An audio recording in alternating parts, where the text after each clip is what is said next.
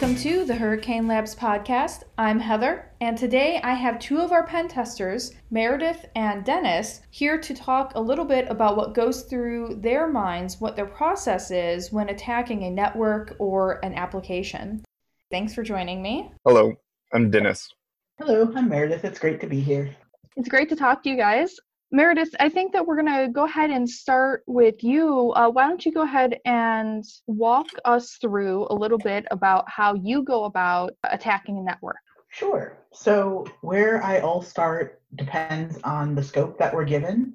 Um, so, either we know exactly what our targets are and they are specific addresses that are given to us, or we are given a range and or additionally we are inside of the network and our scope is whatever you can find, whatever you can touch, that is your scope. And so that is basically defined as, you know, white box versus gray box versus black box pen testing. Can you elaborate what that means? So black box testing is the I would say one of the most common types of pen testing where you are either given an IP address, a scope, or neither of the two and are just given a machine either inside the network or external that can access the resources that they want and you are told see what you can find.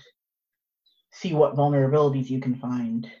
Um, you are essentially in a black box. You have no insight into what is where or what is running in that environment. Uh, gray box testing the next level up will give you a bit of insight. Um, it will often give you segmented scope stating this is our production network, this is our development network, this may be where we have PCI and compliance, you know, that is out of scope. Uh, this is our user network. And you've got base insight into what may be running on each of those networks, any specific protected areas that you need to stay away from or take extra caution to. And then white box testing is essentially you know exactly what is on that network. Um, you are given very strict details as to what is where, why it is there, and often the controls that are believed to be in place so that either you cannot pivot from system to system. And white box is often used for compliance purposes when you are confirming vulnerabilities and compliance because you do need to know where everything is to confirm that something is functioning as expected or falls within the lines of compliance. Yeah, it's like a spectrum. On one end, black box is very much what hackers are facing. Real attackers have to face a black box. The, they don't expect a customer's uh, a company is going to give them any information. White box, you give the pen tester a lot of information and from this advantaged point um, can they can they get in? If if they can't get anything and they know everything to begin with then you're in good shape.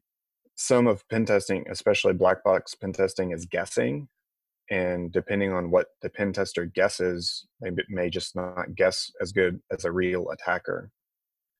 Um, additionally depending on what they guess they may take a system down whereas white box testing they know what's going on and they can focus their guesses.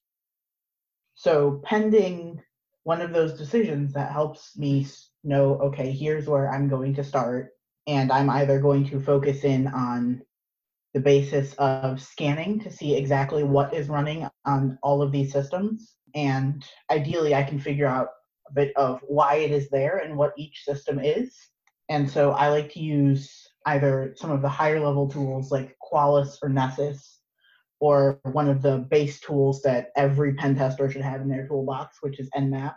Just network and port scanning uh, does have some simple scripts as well in there that you can throw at things.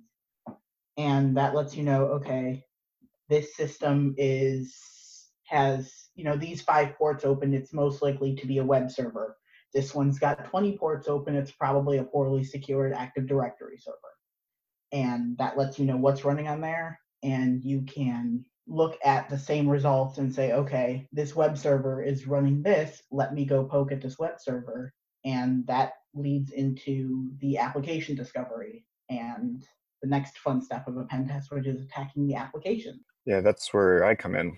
So pen testing and attacking often just comes back to like figuring stuff out. So in the very beginning, like Meredith was saying, we we find hosts, find out what's running on them, and then we look into what in greater detail to what's running on them. It's impossible to actually test every application running on an internal network, to test every byte of code that exists on some companies' systems. So pentesters have to and attackers have to focus on where they think the vulnerabilities are. Just for example, I had uh, two weeks to work on one application, and the the JavaScript running on this application alone was hundreds of megabytes in size. Ended up being uh, more than 140,000 lines of code of JavaScript after it was beautified. So I can't I can't read that much code in two weeks. So I have to focus on the functionalities that are most likely to cause problems. So for like a web application test, we generally don't look too closely at CSS ever. There is an occasion on occasion you might use css or some css property if you get css injection somewhere but for the most part css isn't uh, a good source of vulnerabilities javascript is so a great deal of the application testing is finding interesting places to poke around at and then in a sense asking those applications questions in a way that they'll answer i mean that as in um, i learned this from one of our our, I think our, uh, I guess he's not our most senior tester, but we have a guy, a pen tester named Steve, who I was working on a SQL injection vulnerability, and I could not figure out something. And so Steve showed me an injection that was pretty much benign. It didn't cause any problems, but it answered the question that I was having trouble with. It proved whether or not uh, single quotes or double quotes was being used. It proved uh, what kind of encoding I need to use. And those essentially are the questions that you send at the application. You're asking, are you vulnerable to SQL injection? But you can't just say it in human words. So you have to send tick or one equals one. But it's not always going to respond yes to that, even if it is vulnerable. So you have to try other things. And additionally, you don't want to be wasting your time trying to find SQL injection on a page that's just static HTML that the it's not even sending a request to the server it's only once you hit the send button it's only just doing stuff in javascript so the beginning part of an application test is figuring out those types of things. Where where do i want to look? Where do i want to spend time? So i spend a great deal of time just poking around at the application uh, whatever it is whether it's a web application or a ftp server or whatnot figuring out what it, why it is there what information uh, what its legitimate purpose is. For like if, if it's an ftp server why are they using this ftp server? What kind of files would be on there if it's if it's just marketing material that anyone has and i don't think i'm going to find a vulnerability then i don't care too much to like test access restrictions from that uh, it's a matter of narrowing down what i really want to spend time on what I think the client will get the most value from me testing. On occasion, uh, the the test isn't always sometimes I'm just giving an application to test, and and of course that's what I spend time on. So once I'm actually into a feature that I'm interested in, that like I'm testing for SQL injection or something like that, or I'm actually looking around at the website, one of the things that I'm always looking for is places where I think developers are still uh, have misunderstandings. So there's there's certain uh, there's certain things that seem very easy in programming that are actually very difficult. And there's other things that seem difficult that are easy. I'm looking for those weird places like that that I think uh, a mistake could have occurred. One of the best examples of this is a URL. If a programmer is attempting to parse a URL themselves, then they're they're almost certainly going to get themselves in trouble. Nobody knows how to parse URLs. You can uh, even URL lib two versus URL lib three in Python, just one version away, disagree upon what constitutes a URL. So if I see somewhere where obviously a URL is being parsed, or a URL would have to be parsed on the back end, then that's something I'm going to mess with a lot.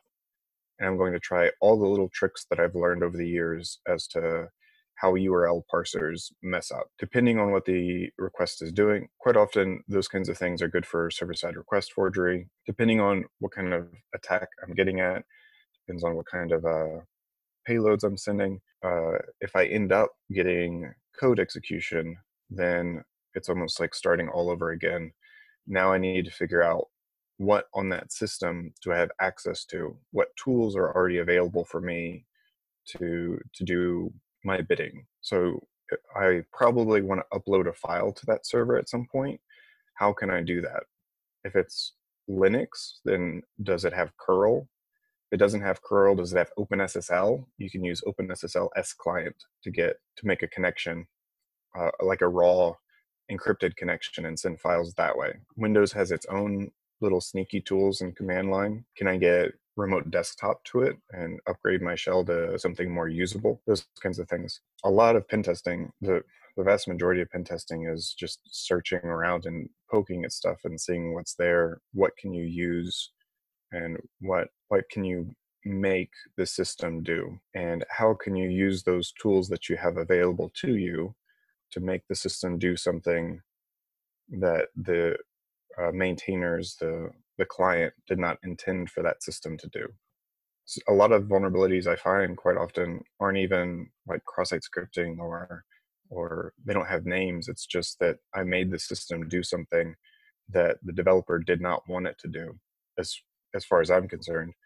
And so I notify them, hey, maybe you don't want this computer to be giving this information out, or maybe you don't want this uh, the computer to be searching your entire database.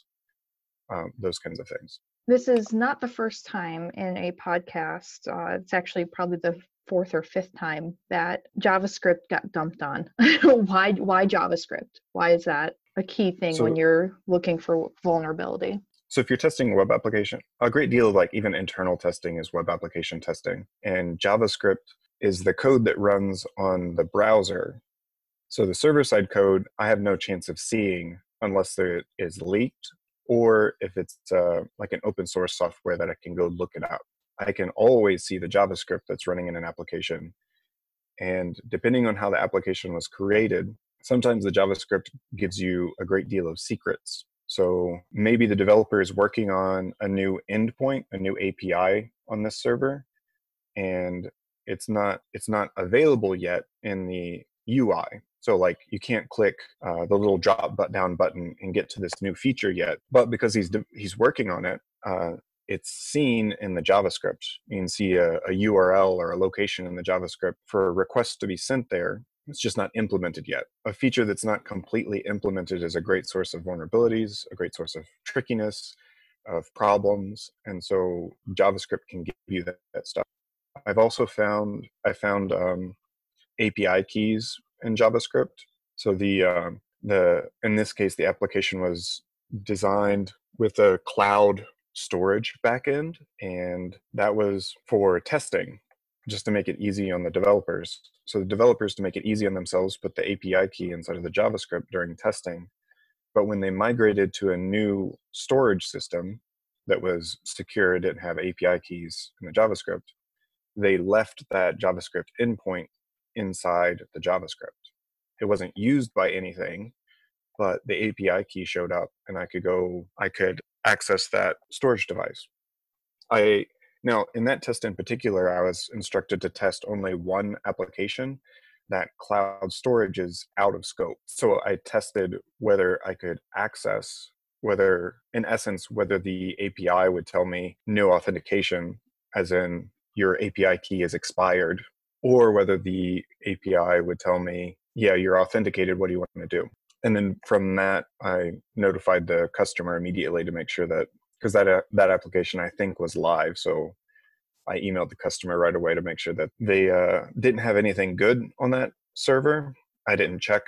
I thought that was out of scope and make sure that they like revoked the keys and that kind of stuff. But javascript uh, will often hint at things that's going on and javascript is always javascript is written in the language of javascript whereas some of the applications i test are the the website is not in english so i can look at a website that is not in english look at the javascript and figure out what's going on look at the apis and figure out what's going on uh, even without google translate so javascript is is often a great source of a great way to figure out what's going on what the developer is thinking, how he goes about things, and it often discloses the type of technology being used. Some developers don't write JavaScript, they write a single language, which then is translated into JavaScript server side code and CSS at the same time. So in that case, quite often I can find secrets in JavaScript they did, that they did not intend to be there because they were only writing one language. They didn't realize that the the some of the information that they were writing would end up in the JavaScript. So once you are in, uh, you mentioned looking for like interesting files or about you know something that was of value. Uh, what is it that you're looking for exactly? Like how do you distinguish between yeah, that's probably not going to have a whole lot that's good for me versus this might be something worth having? Uh, it's not always easy, especially so. There's some you know like I'm I our clients do any number of things, and so I don't always know whether like an ID number is important. So maybe I can steal that ID number from another user. Um, is that bad? So quite often for stuff like that, I I'll just report it and and say I don't know if this is bad, but this is something that I can do, and you can tell me whether this is an accepted risk. In essence, that like, oh yeah, we don't care about that number. That everybody knows those numbers but so like some of that depends on the industry. Obviously if i can get social security numbers then that's bad but is a is a user's account number bad? So i uh i tend to act with a great deal of humility in that and assume i don't know and i do my best to to notify the customer of anything that i think could possibly be scary and then I trust the customer to tell me, yes, we do need to fix that, or we shouldn't fix that for their retest. So that also there's a lesson there for the customers, for people getting a pen test.